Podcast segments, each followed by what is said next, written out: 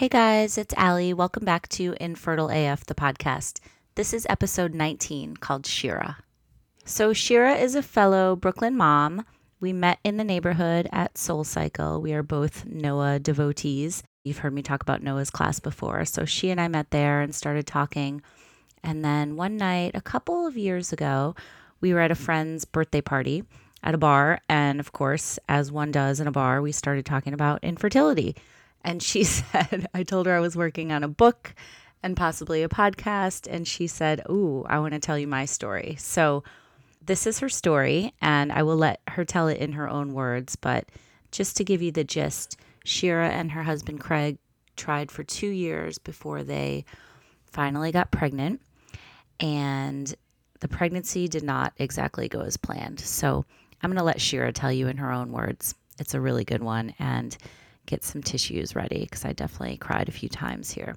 So thank you to Shira for being so open and honest. And uh, without further ado, this is Shira's infertility story.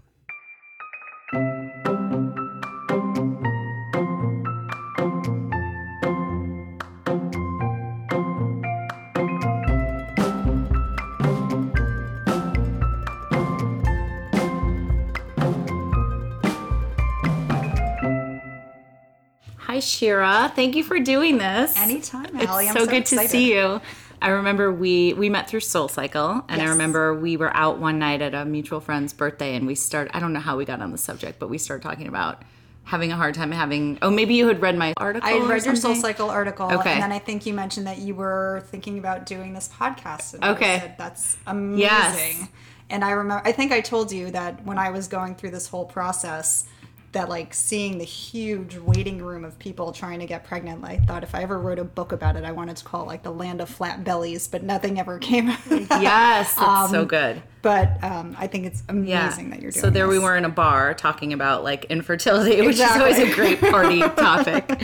Do you always want to have babies? Did you always want to be a mom? Uh, yeah. I have a sister, a younger sister, and a younger brother, and you know, I just always assumed I was gonna have kids, get married, have kids. That was gonna be my path.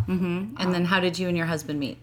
We met. So my sister and my husband Craig's cousin are best friends, and it was my sister's birthday party, and she said her cousin, uh, her friend Craig's cousin, was going to bring Craig and his twin brother Lloyd, and so they came to the party, and Craig happened to sit down next to me, and we started talking, and it was eh, eh. at least from my perspective, it was meh. Um, but then apparently I made an impression on him, and he uh, the next day asked his cousin for my phone number, and his cousin asked my sister, and my sister asked me. And I said, Oh, maybe it just wasn't the best impression the first time. So he called me, and the first time we spoke on the phone, we were on the phone for two hours. And uh, we went on our first date about two weeks later, and we have literally spoken every day since our first date. You talked on the phone. That's old school. It was very old school. Well, it was also it was a while ago. Yeah. It was in 2002 yeah. that we met. Okay. So did you guys talk about before you got married? Did you talk about you know fa- the family that you wanted to have and having kids? Uh, yeah. So he has a twin brother and an older sister, and like I said, I have a younger sister, younger brother, and we just always, you know, we wanted to have kids. We got married these days on the younger side. I was 27, he was 26. Mm-hmm. So was I, 27. It does seem so young now. it's so young now. Yeah. Um, so we had always said, you know, we want to have kids. We had both wanted two kids each. And then his sister got married the year after we did, his older sister, and it just turned into this thing where, you know, oh, you're going to have kids before we are. No, you're going to have kids before we are. And I remember at her shower, we were filling out these little cards to put in a box that she wouldn't open until her 10 year anniversary. And I wrote on the card saying, see, you're, I told you you would have kids before us, not knowing that I was going to wish that I had had kids before her later Right, later right. on. But so you know, a couple years went by, and then we decided, okay, you know, let's start trying. Yeah. that's that's when our journey began. yeah. So tell me what happened. I never once miscarried. Okay. About when I was uh, 29, probably about April 2007, or about two months before that, I went off the birth control pill because we decided, okay, you know, let's start trying. I'm 29. And I knew from friends, you know, go to the drugstore, get the ovulation kit, you know, pee on the stick, and then smiley face, oh, you're about to ovulate. Right. So I figured every so many people I knew, they used that, they got pregnant the first time. Mm-hmm. So I didn't get pregnant the first month that we tried. Okay, no big deal. Right. And then sex started to get less and less um, romantic and more like a business. Yes, I call it sex on demand. So not only sex on demand, but my medical history, I've always been prone to urinary tract infections. So Same with me. so I would have to go to the bathroom before we had sex. Um, then we would have sex, and Craig would shove a pillow under my tush so I could stick my legs straight up in the air. Which is such a hot look. So beautiful. Yeah. And then, but on top of that, I had had two full glasses of water before because I wanted to stay in that up position for half an hour. And anyone who has had UTIs in the past knows that after you have intercourse, the best thing to do is pee right away. But Right. you can't do that if you're trying to get pregnant.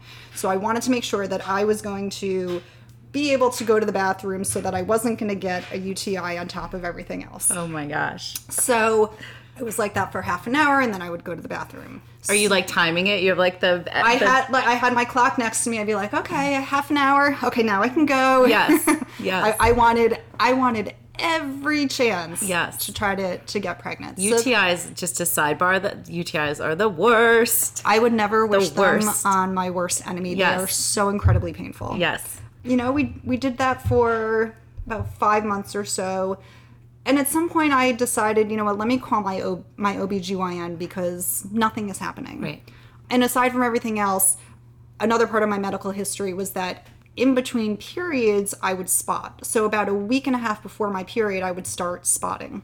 Did they explain why, or does that have some sort of That um medical it's just- explanation? no, it's just the way my body was, but clearly I was starting to shed my uterine lining before I was really supposed to shed it at my period. Okay.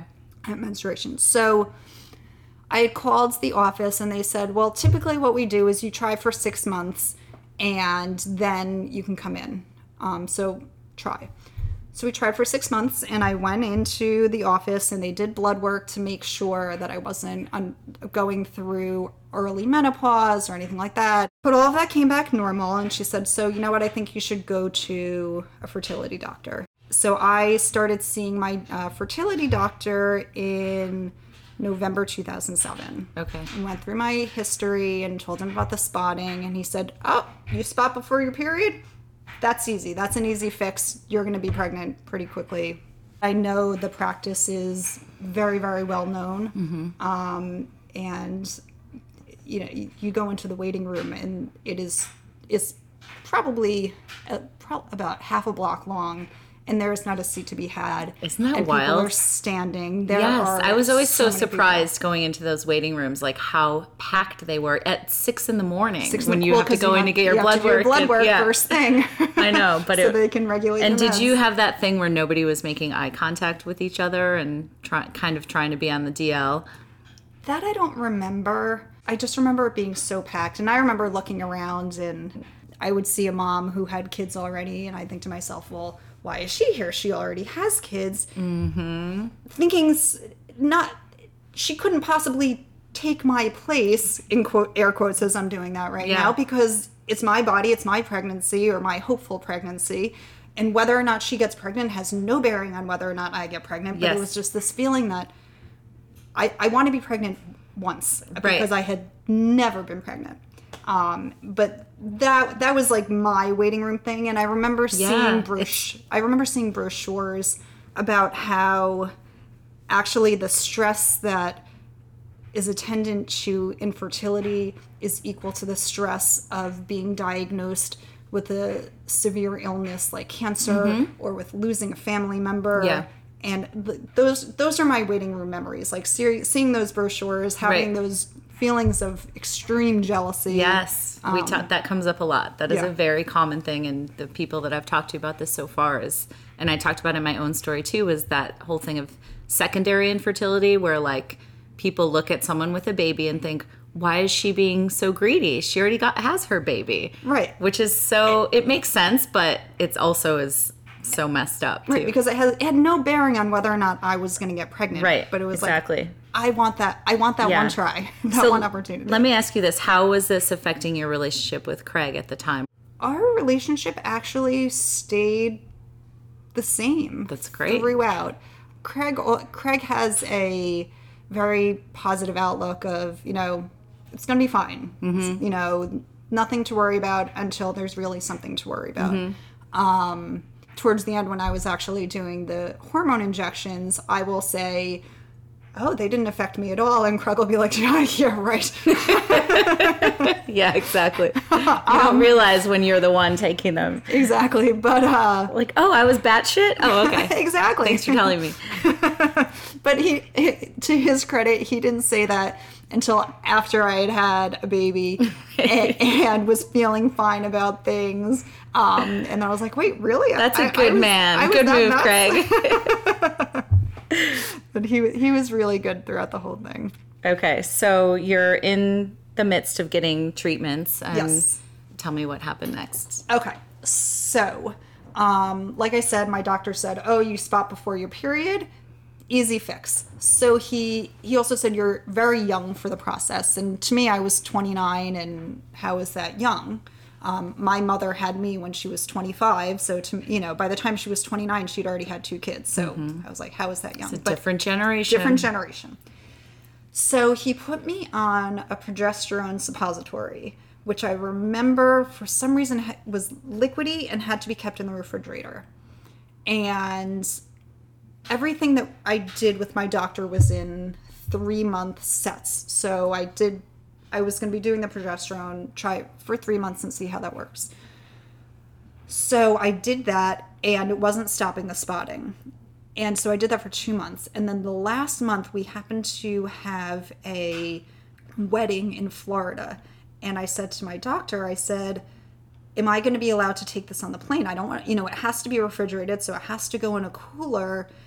Is TSA going to give me a problem when I'm trying to bring this through? Is it less than three ounces? it was it was a lot more than three ounces because it was like you know however many days worth right, right. and I'm like bringing an ice pack on. So um, he said, you know what, I'm gonna give you. It's actually an oral progesterone pill, but I still want you to use it vaginally. I said okay. And by the way, just when you're doing the vaginal suppository, it's kind of like right after you have sex trying to get pregnant. You don't want it to all leak out because it has to be absorbed into your system. So again, there I am sitting in bed for half an hour. Legs up. in the air. U- UTI looming. You've got a lot going on. Come on now. So, um, but surprisingly, this oral used as a suppository progesterone did the trick. It stopped my spotting. So I was like, boom, I'm going to get pregnant now. Mm-hmm. Didn't get pregnant. Mm. So then he said, okay, we're going to try Clomid. Mm-hmm. So that was the next three months. So I tried Clomid. And I think the first time I did Clomid was without the progesterone. And then I was still, sp- and then I was spotting him bef- before that. But I had heard of friends who got pregnant when they used Clomid, and I said every time I was like, "This- "It's going to work this time. I mm-hmm. know it's going to work this time." So three rounds of that didn't work. So then he said, "Well, Clomid can also sometimes cause spotting, so now we're going to do the Clomid and the progesterone for three months." Oh, wait. So I'm back to And the- it causes UTIs.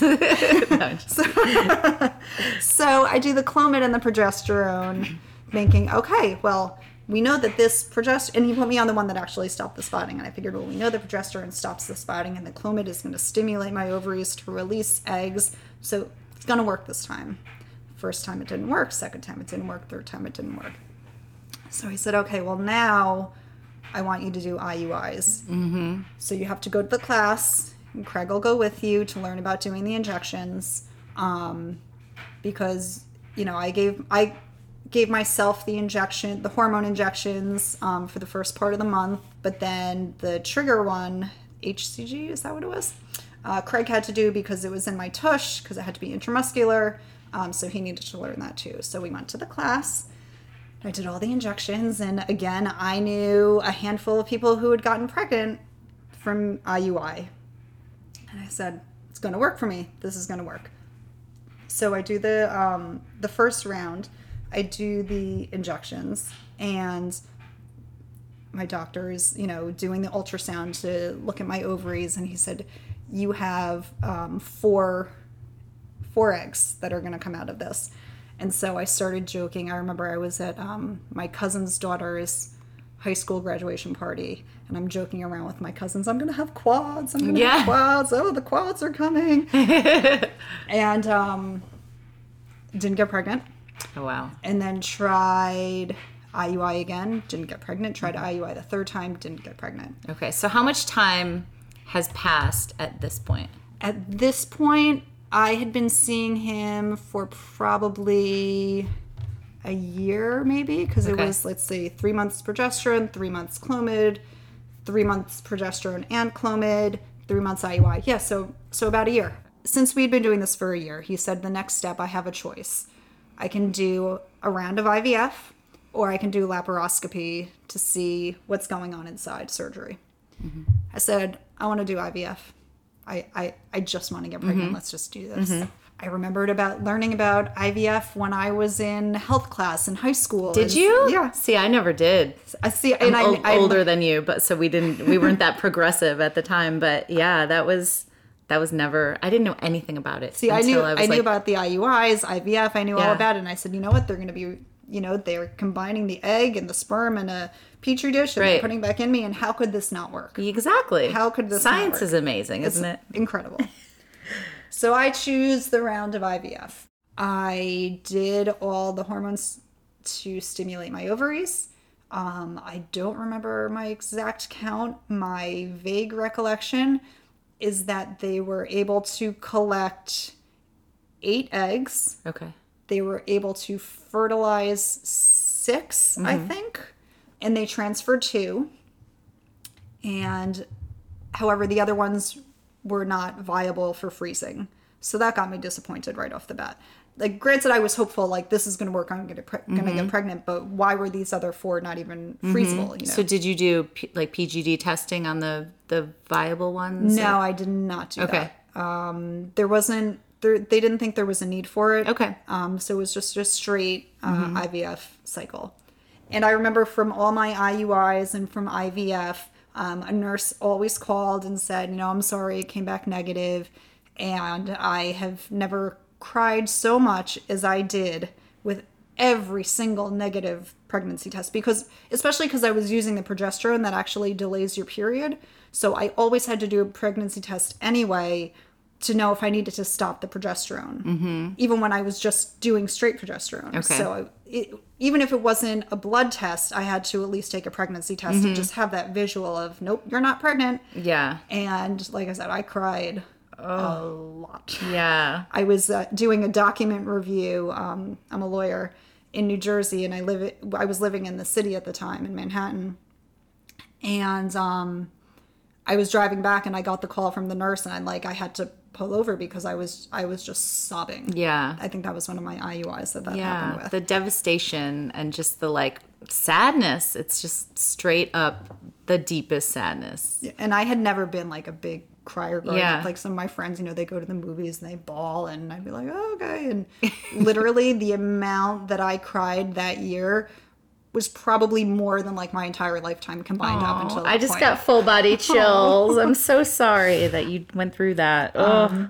So that IUI, anyway, that la- first IVF came back negative, and I went to my doctor, and he said to me, "Okay, we can do a second. I'm going to give you a choice again, a second round of IVF or the laparoscopy." He said, "But I'm telling you now that if you do this round of IVF, I'm going to strong arm you, and you're going to do the surgery." We went to Florida for Thanksgiving, and I'm with my sister-in-law just to rewind she had had us all come together to announce that she was pregnant and uh, we were having breakfast and when she told us craig put his hand on my knee under the table and i like quickly drew it away because i thought i was just i, I, like i couldn't have that that that touch of sympathy because you would lose it. because i thought i was going to lose it it. Yeah. Oh, and I oh. held it together for about half an hour, and then we're like, okay, we have to go. And as soon as we walked down into the hallway, I I just broke down. I was hysterical. Oh. And again, I was happy for her, Right. for my sister in law that she was pregnant, and I was I she was and I have my niece who whom I love Right. dearly, but at the time it was it was like a knife to the heart. And I remember his sister hard. so hard. His sister called later because we had been at her apartment, and he said and she said, you know, I just wanted to check in on Shira just to make sure she's okay because it was just devastating. Mm-hmm. So we were in Florida, um, and I decided, you know what, let's let's do the laparoscopy because let's say hypothetically I have endometriosis, which is what he was going to be looking for, and that's the reason I'm not getting pregnant. Then all of these trials are just going to be for naught. So I booked the surgery, and um, I did. I had the surgery in December 2008, and um, I remember my doctor saying to Craig, my my mother and my mother in law were there too, along with Craig, and he said, "You know what? Go get lunch. Surgery's going to take at least an hour. I will call you when it's done." So he goes in, and they put um, they first put a scope through your belly button so that you can see because the endometriosis is on the outside, which is why you can only see it through surgery. And then if I were going to have it, then they would take another it's not a scope, but it's whatever they use to burn it off, and they go. Uh, it's very very small incision, and they go through it in another area, and they have the scope through the belly button. The other one they burn it off. So Craig and my mother, my mother-in-law, went to lunch. They had just ordered their food, and they they only went like a block or two from the hospital. Mm-hmm. And my doctor calls and says we're done, and Craig's like, "What do you mean you're done? We haven't even ordered lunch." I apparently had endometriosis everywhere on the front of my uterus, the back of my uterus, my fallopian tubes, my ovaries. So I think what most of the time that the surgery takes is sometimes they're just hunting around for it. But he saw it as soon as he got in there and just burned everything off Wow. and was done in like 45 minutes. And you had no idea that you had, it. I had it. no idea. I mean, I would get, you know, occasional crampiness from periods, but I didn't, I mean, I did not have that debilitating pain that is right. typical with mm-hmm. endometriosis, especially considering the extent to which I had it. I mean, Right. it was everywhere. The funny part, though, is apparently as I was coming out of the anesthesia, this part I don't remember at all. Um, but then when I was I was coming out of the anesthesia and saying things that I don't remember, and then I'm in the recovery room when my doctor comes in, and the first thing I say to him is, I'm prone to UTIs and I know I had a catheter. You know, I just want to let you know that. He's like, Oh, I know. I said, How do you know that? He said, You must have told me like five or six times coming out of the anesthesia. We already gave you antibiotics. I was like, Oh, okay. They're like, it's that UTI girl coming through again. UTI girl. They're like, have you heard about my UTI? I know this podcast is about infertility and UTIs in Oh, my it's about all things, all lady business. all lady business. So he burned everything off. And it was very fast recovery from that. I mean, there's the incisions are so small. And he said, "Okay, we're just going to start let's we'll start another round of IVF." So, I got the birth control pill because I don't even know if they if that's still the protocol anymore, but at least when I did it, you were on birth control pills for about 3 weeks. And then instead of the week where you know you're off for your period then i started the hormone injections. Um, and i remember there were lupron shots which gave me headaches which were awesome. Um, um, so i did the shots and i went through everything and i had the egg retrieval again because none of mine had been viable freeze i'm not viable freezable Right. um, I don't remember how many eggs, but again, none of them were my extras were- not freezable. There were no freezable embryos, Okay. um, which again disappointed me. Yeah. Um, And they transferred two embryos, and then you wait about I think a week Yeah. from the transfer until you find I think out. for me it was 10 days. Oh, maybe sure- it, yeah, maybe it was ten days. Yeah. like seven to ten days, whatever Yeah. it was. So in that time, It's a great 10 days, right? it's just awesome. like- It's awesome. Were you working the whole time too? I was And- working the whole time. Oh my gosh. Okay. So in that time, I started spotting and I started breaking out and I'm like so upset. I said, I'm totally getting my period. This is awful. And um we went to a birthday party and my like I said, my sister in law was pregnant and she was at that birthday party. And so the birthday kids, not kid, adults, mother, you know, came up and was talking to us. She's like, "Oh, you're having a baby. That's so wonderful." And she looks at me and she says, "And when are you having a baby?" And I was just like, and and I couldn't, I couldn't help it. I was like, "I'm trying," and then I just walked away and I probably insulted the woman and whatever it is, but it's like she meant well, but Yes. I was in the throes of I'm about to get my period. This is awful. Yeah. I think it's a common thing that people say to women, you know, what do you- especially like older women, they're, you know, people they don't know. When are you going to have a baby? Not knowing the trauma that you've been going through for years. And just as an aside, it was interesting because um, my parents had a, were at dinner with a whole bunch of their friends, and they're very friendly with our rabbi and his wife, and they were there too. And so they were talking about, oh, our son has three kids now, and this one has this, and this one has that. And so my rabbi says to my father, "No, so when is she gonna have kids already?" My father pulls him aside and explains everything that's happened. And my father had called me at work. He said, and you know, Rabbi Rogoff said, you know, anytime you want, anytime you want to talk about it, you know, he happy to talk to you. Yeah. And I just started bawling. Oh. Um, so, but anyway. So we get home, and this must have been like the weekend before I was supposed to go in for the blood test. And I'm convinced I'm about to get my period. And Craig said, just take a pregnancy test. At least that way, if it's negative, you know. Mm-hmm. And um, so I pee on the stick, and usually, what, it takes like a full minute or something to say anything. 10 seconds later, it says pregnant. Oh, my God. Are you about the like- fancy ones? No. With the words? well I- i'm gonna get i'm gonna get to why it was so quick in a second so i'm like freaking out i'm like Greg it says it's pregnant i am freaking out and then i said well wait a second. I haven't had the blood test yet. What are the chances that this could say pregnant and it could still be negative? Right. You're like, go buy 25 more of these tests. so it ha- i think it was a sunday. So the next morning like those next 12 hours or however less than 24 hours dragged because all i wanted to do was get to the doctor's office and mm-hmm. get this blood test. And i go in the nurses take my blood and i said i took a pregnancy test yesterday and it said positive. What are the chances that that was like a false positive she said those she said our blood work picks up on such small amounts and those pregnancy tests do not so if it said pregnant you are most likely pregnant i'm like okay but like but i didn't i, I didn't want to trust it until i of course. You don't you can't get your hopes up until you know for sure. Exactly. So I had my blood work done and then I went to work. And like I said, for every negative IUI and the negative IVF, the nurse always called. And all of a sudden my phone rings and I pick it up and it's my doctor himself. And he said, You're pregnant. And I was like, Oh my God. I had waited forever. I had never been pregnant. I can't believe I'm getting so choked up. No, Um, that's good. and I was over the moon. I was ecstatic. So I go in, I guess the f- so that's exactly four weeks pregnant.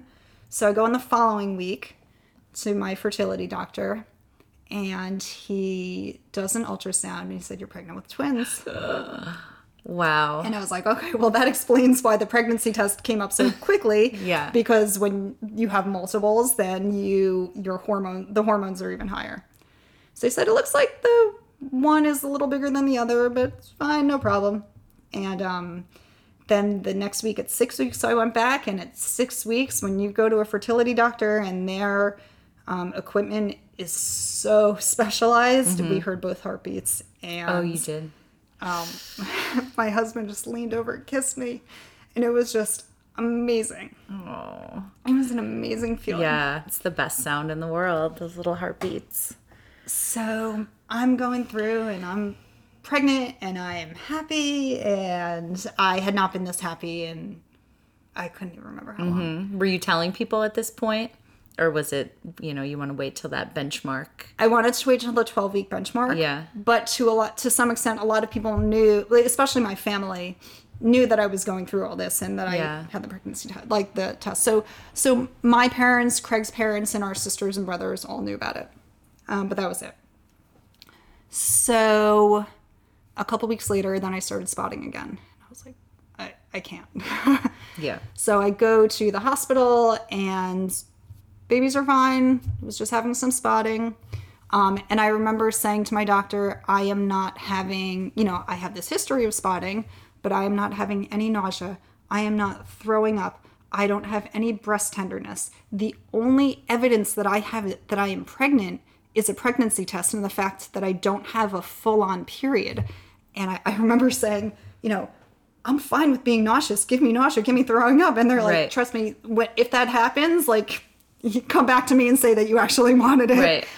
Um, but I didn't. I didn't have anything. Okay. It was like I did not. My I did not have any sort of physical feelings that I was pregnant at all, except that my belly started growing, which was amazing Yeah. and it started growing faster i guess than a, a typical single pregnancy because i was pregnant with twins Okay. so at 15 weeks they do a blood test called a quad screen and um, they did the quad screen and i get a call from my doctor that it came back really abnormal and there's a chance that the twins could have spina bifida. So i um I, I had f- friends at work who had been pregnant with twins, and I started looking up stuff online, and I started reading that you know when you have multiple like multiple pregnancy, um, that sometimes the tests come come back a little skewed because it is more than one uh, f- fetus baby. So I was I was asking my friends at work, you know, you had twins. Did you ever have any abnormal tests? No. I was like, okay, you know, maybe this is just the way you know this test was so i go in for so the test was at 15 weeks i go in for an ultrasound at 16 weeks and um, for reasons beyond my comprehension um, twin a is totally fine twin a was the one closest to my cervix twin b which was higher up suddenly had almost no amniotic fluid I think that I don't remember what the measurement was of the deepest pocket, but it was virtually nothing. And um, the doctor, the um, fetal specialist there, came in and said, "I'm not going to sugarcoat it for you." Those were these are his words. I'm not going to sugarcoat it for you. It's really bad. Um, so I cried a lot, and um, I went home and Craig came home with me and my mother left work and came in and I was I was just devastated. Um, and I went in the next week for another ultrasound hoping that well this fluid was suddenly gone, maybe it'll suddenly be back. So I had another ultrasound at 17 weeks and at that point still there was virtually no fluid and the baby's head was already starting to be misshapen um, because it didn't have the fluid to be floating around in so the head was actually flattening on one side and becoming elongated. Um, and the other aside from the physical deformity the other main problem with the lack of amniotic fluid is that the baby swallows the amniotic fluid and that promotes lung development so at this point, I'm only 16 weeks. So what they told me was this I had, there were three potential outcomes. I could have a fetal reduction, which is a nice way of saying abort twin B. I could do absolutely nothing. Um, and there would be a minuscule chance that I would deliver a live baby, but the baby would die in less than 24 hours because it would have absolutely no lung development choice number three was do absolutely nothing and the baby would die in utero. But in all that time, um, that baby would be taking nutrients and space from twin A.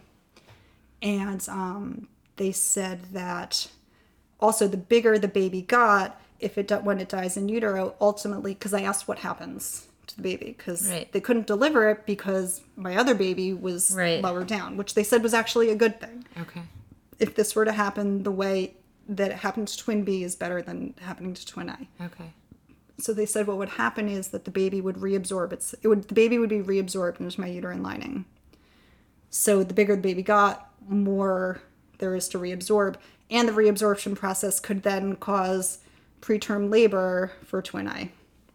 Wow. So um, I said so after a lot of thought, we decided the safest thing to do to hopefully have a healthy baby was to have a fetal reduction.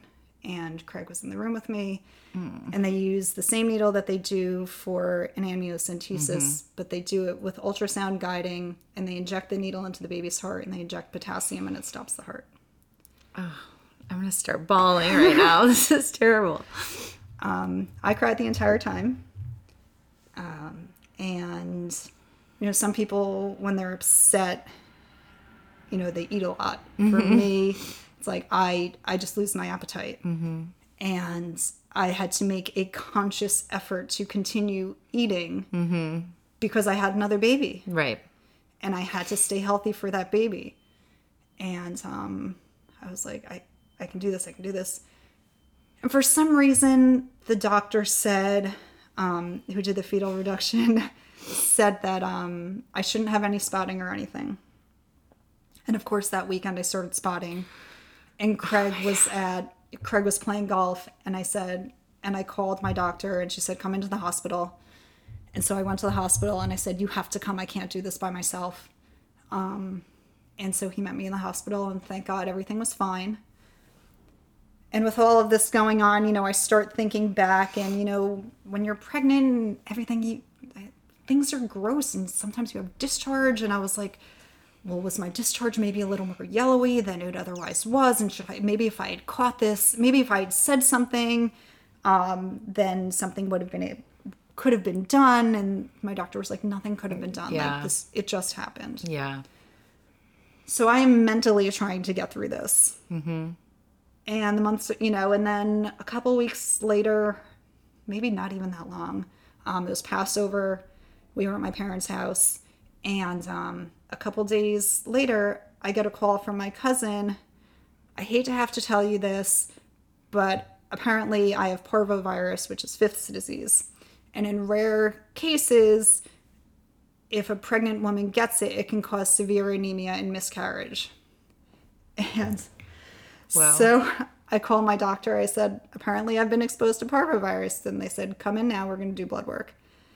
And I went in and the nurse took the blood and my doctor came in. And this is this is my OBGYN who I'd been going to since for years at this Right. point. And so she so she knew me.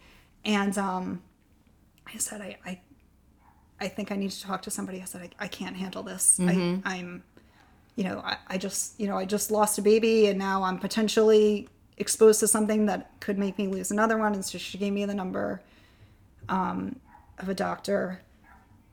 And um, they called me that day and said, Good news, you are already immune to parvovirus. And I was like, it occurred to me when my sister was probably like really little. I remember she had something called Fifth's disease, which is the same thing as parvovirus. And so from being around her, I must have developed an immunity to it. Wow. And I was like, all of a sudden, I was like, okay, the good news. This Yeah. is this is good news. Finally. The first good news in like a month and a half. Right. This is okay. And Yeah. so I ended up not. I ended up never calling uh, the psychiatrist. Hmm. Um, because like I I felt like I was doing better. Mm-hmm. And then we went on a baby moon. We only went to Bermuda. Mm-hmm.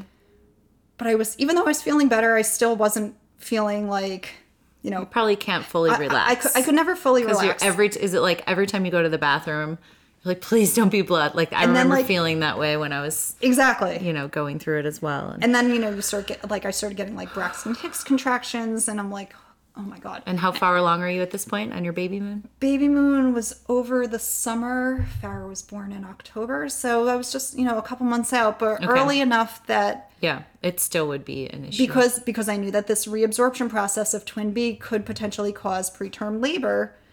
Um, all I, I you know we're supposed to be enjoying our baby moon, and all I wanted to do was get on a plane and go back home. And Bermuda isn't even that far from New York. It was what like an hour and a half flight. I was like, I, I just need to get on a plane and go home. I need to be within driving distance of my doctor. yeah, Um, but we stayed the whole, you know, it was just, it was a long weekend. It's not like we were there for a long time. yeah. Um, and we went home. And then after all of this, I end up delivering a very healthy baby a day late.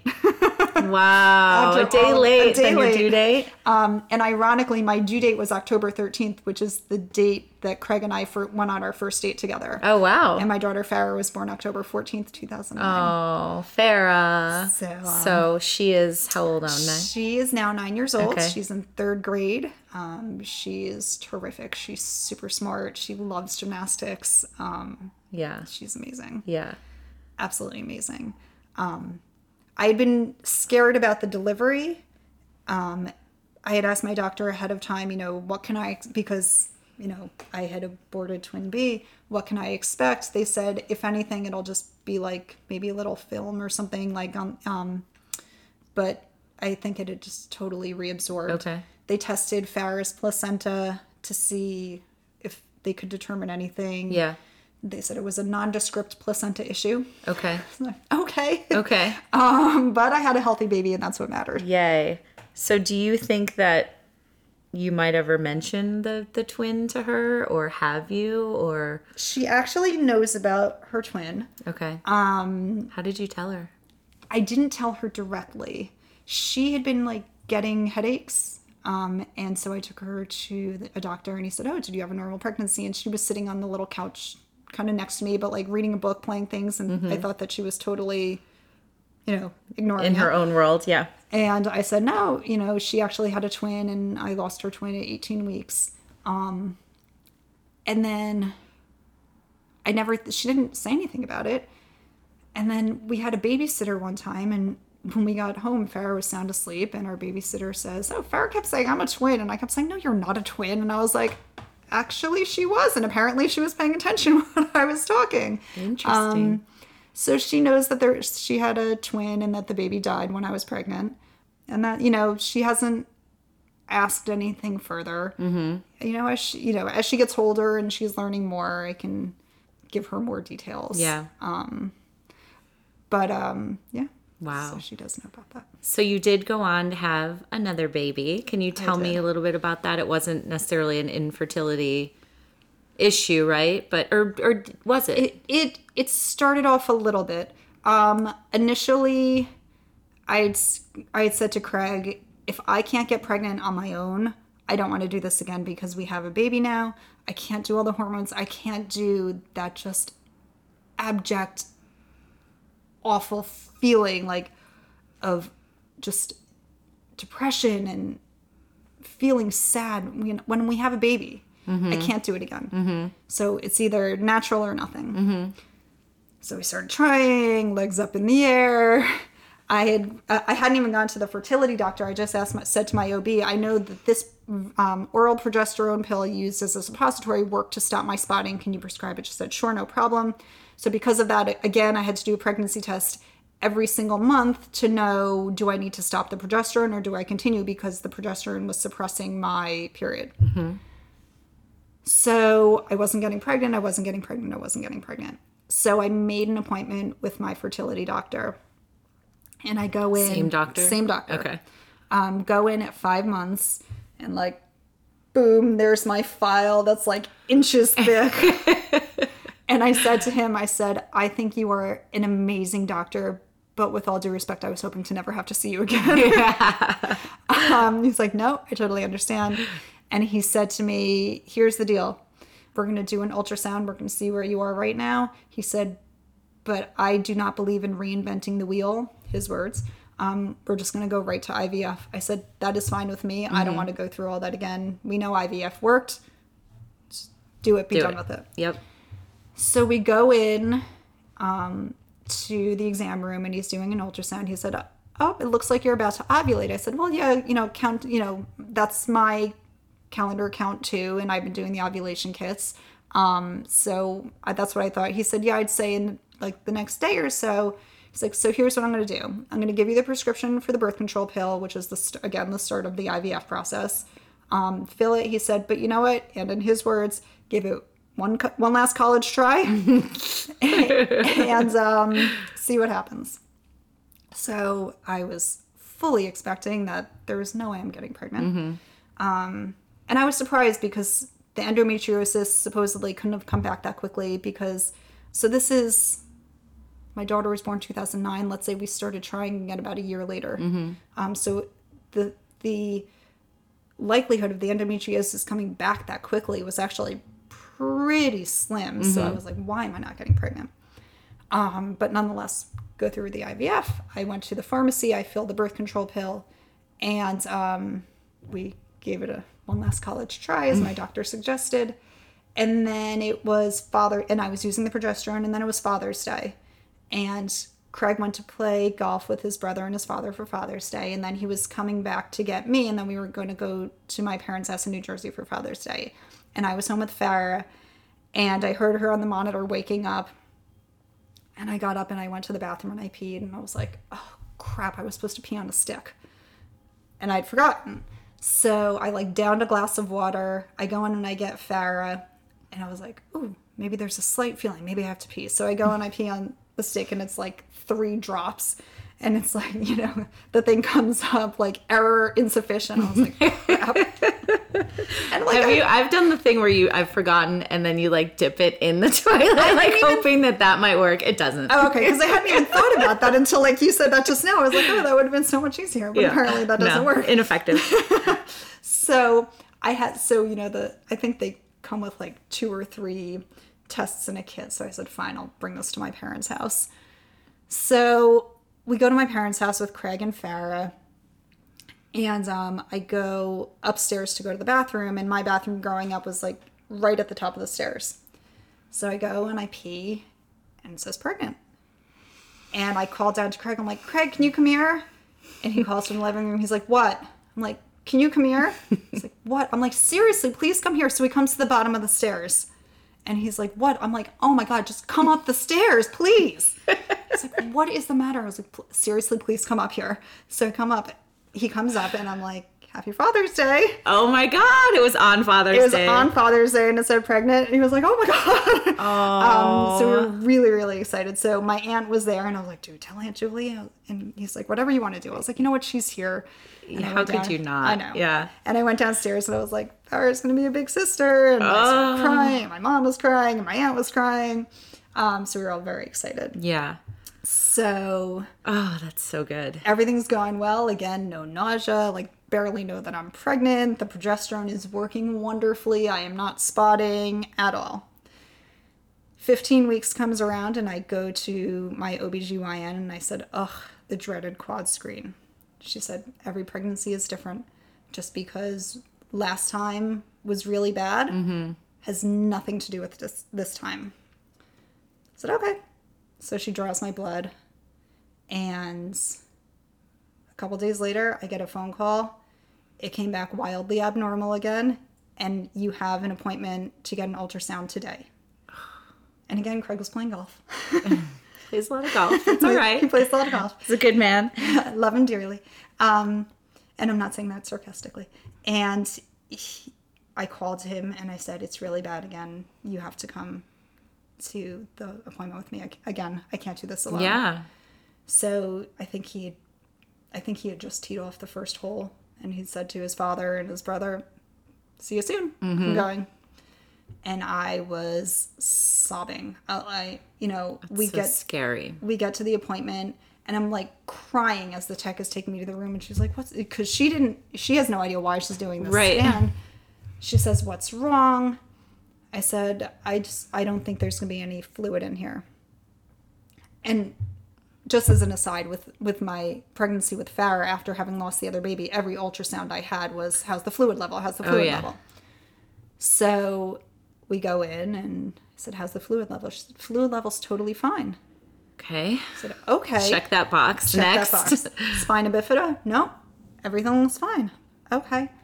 So it turns out the fetal specialist who I had the first time came in and said, Oh, I you know, I see what happened last time he said what it looks like this time is again a probably a placenta issue, um, but the baby just isn't grow. You know, the ba- uh, the baby was in the 25th percentile, I think, for growth. Um, and they said that it's something that will likely manifest in the third trimester. So they wanted to monitor me, and they kept doing ultrasounds um, because if I were going to do something to um, abort the pregnancy, there's a, a time limit for that. Mm-hmm. So I was having ultrasounds. I'm just thinking back to every single time you go in for one of those tests. It is just the worst and it's so scary and there's all you're waiting is for them to give you the outcome and it seems like it takes forever and just Yep.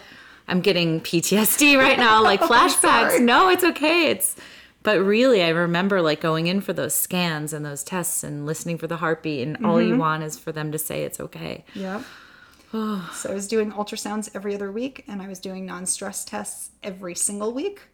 And then third trimester hit, and just like they said, she dropped to the 20th percentile for weight. And then the following week, she dropped to the 15th percentile weight, and then the 10th percentile, and she was just dropping, dropping, dropping. And my doctor said to me, if the baby's growth continues to drop, we're going to have to deliver early. And I kind of knew that had been an option, so I had the um I had a steroid injection for lung to develop the lungs quicker in case I needed to deliver early. And then all of a sudden at 33 weeks, I was eating lunch by myself in Depanneur on uh, Wythe and North Third. And my I've been there many times. and my By SoulCycle. it's right by SoulCycle. And my phone rings and it's my doctor and she said, "So you're delivering next week. Pick a day." Whoa. So I go in the night of the 17th and they gave me I think it's called Cervidil. Okay. Um, So they weren't going to do a C section. They were going to have you be induced. They allowed know me to why? be yes, because I had despite all my problems with my pregnancy, I delivered very easily with Farah. Okay. Um I think I pushed for half an hour. Okay. That was it. Um, uh, one of the things, by the way, the doctor, the fetal specialist did say was when Farah was born a day late, she was five pounds, 14 ounces. So he said, well, the good thing is you deliver healthy but small babies. So that's a good thing. Okay. So they give me the Cervidil, which is supposed to start inducing labor. But again, I'm exactly 34 weeks. My body doesn't, isn't even close to being ready for labor at this point. So then they give me um, Pitocin the next day. They're like, oh, you're fingertip dilated. To which I later found out they were just being very generous. I was barely, not even a fingertip. Okay. And I spent the entire day in that room Just waiting. just waiting and yeah. waiting and waiting. And my doctor came in and she said, "Okay, we're going to break your water to see if that um, speeds things up." And but the the bag of amniotic fluid, because as the baby gets bigger, it takes up more space, and then the fluid naturally starts to go down towards Mm-hmm. the end of pregnancy. But she was so small, and there was so much fluid. She was actually having the doctor was having trouble breaking Popping my water. balloon. Oh my god, it was it was like a, a waterfall. Whoosh. My doctor had to change her scrubs. oh, wow. it was awful. Probably TMI for this, but whatever. No, this is all TMI. This all- podcast should just be called TMI. So um so she broke my water and at some point I'm starting to think I'm at some point I'm probably going to need a C-section. I'm not progressing. The pitocin isn't working. Um, and now they broke my water and I have to deliver. And if I'm not delivering on my own, they're going to do a C-section. And finally, I'd say at about six in the evening, I was f- all of a sudden fully dilated. Whoa. Well, at one point, I went, I was finally four centimeters, and about an hour later, I was like fully dilated.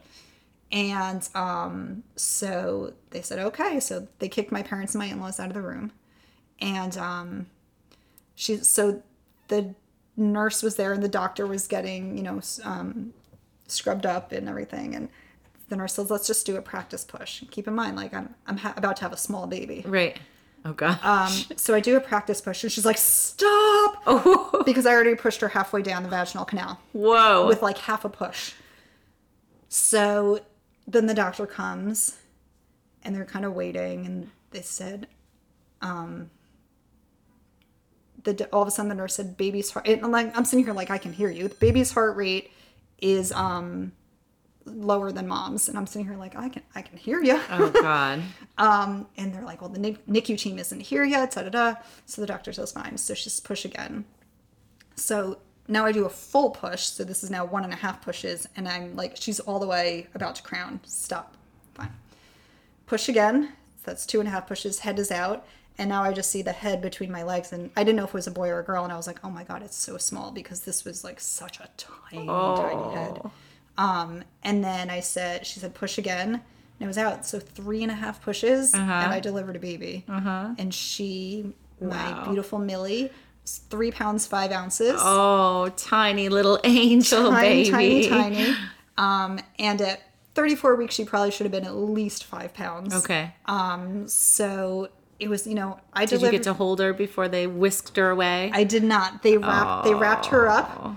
It was kind of like you know the pictures that you see of parents who have C-section babies, where the mother is lying there, they're holding her up, I'm lying down, I'm like, Right. "Smile," and then Right. and then they just whi- they whisked her off. They wanted her to get get her into the. Straight to the NICU. Yeah. into the NICU. And um, oh, but thankfully, yay. But healthy. and- healthy. She was basically just a grower feeder.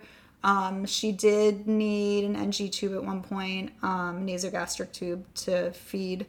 And it was funny because she was my second baby, so my milk came in so fast, and with Farrah, it came in so slowly. Um, and she was only able to get like one cc of milk at a time, and I was producing two ounces, which is 60 cc's. Wow. So I was not allowed to breastfeed her okay. um, because it was too much for her. So um, I was just pumping and pumping. And So, but she had a nasogastric tube for a little. She was under the UV lights for a little because she became a little jaundiced. But other than that, she was in the NICU for just under three weeks. oh, She could have come home a couple days earlier, except Farah came down with a stomach bug and was throwing up all over our apartment and all over me. Um, and I actually didn't get to go to the NICU for a couple days because I, I couldn't risk if I were going to get Oh, sick or if I had something tough. on me. So um, yeah. So the doctor said, "Okay, we're going to keep her here a couple more days until uh, until your other daughter's healthy." And she came home, and she wasn't. E- Millie came home. She wasn't even four pounds. She was three pounds fifteen ounces when she came home. Wow. Is she still pretty small? She's still small. Yeah. Um, but she maintains her growth. Yeah. She's fifth percentile for height and seventh percentile Yeah. for weight or something. So she, Yeah. she's just my little Millie Moo.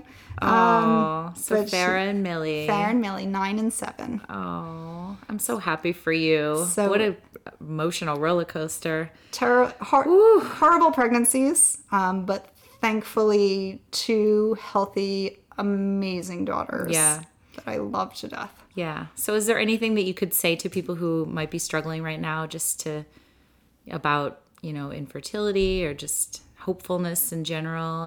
To be utterly frank, it just it sucks. It really does. And I think sometimes you just you just need to hear somebody like acknowledge that it just sucks because so many people are going to say it's okay, it's going to work out and sometimes it does and sometimes it doesn't mm-hmm. and it's it's being able to get to that place where you're okay with it because you know I wanted nothing more than to be pregnant and to have my own kids but I seriously started considering surrogacy um, and personally I was more leaning towards surrogacy than adoption. Um, that was my personal feeling um, but then I I ended up being able to get pregnant but I mean taking you know taking from somebody who took almost two years just to get pr- pregnant for the first time in my entire life. And I remember listening to your podcast and I thought the same thing. You know, you're a teenager and they're like, if you have sex, you're going to get pregnant. It's like,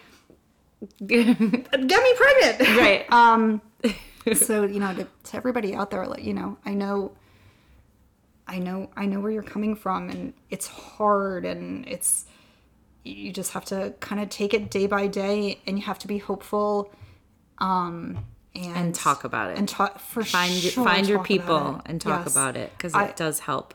I say to everybody, you know, I understand that it's a people I know that are going through it. It's a private issue, um, but if you want to talk about it, I am here to listen. Mm-hmm. And you know, if you want to hear my story, I'm happy to share my story um, because it helps to know that other people are going through the same thing that Yeah. you're going through. Yeah, and you shared it so beautifully and so you. articulately, and that was awesome. So thank you for everything, and thank Oh, you for doing this. Thank you. All right.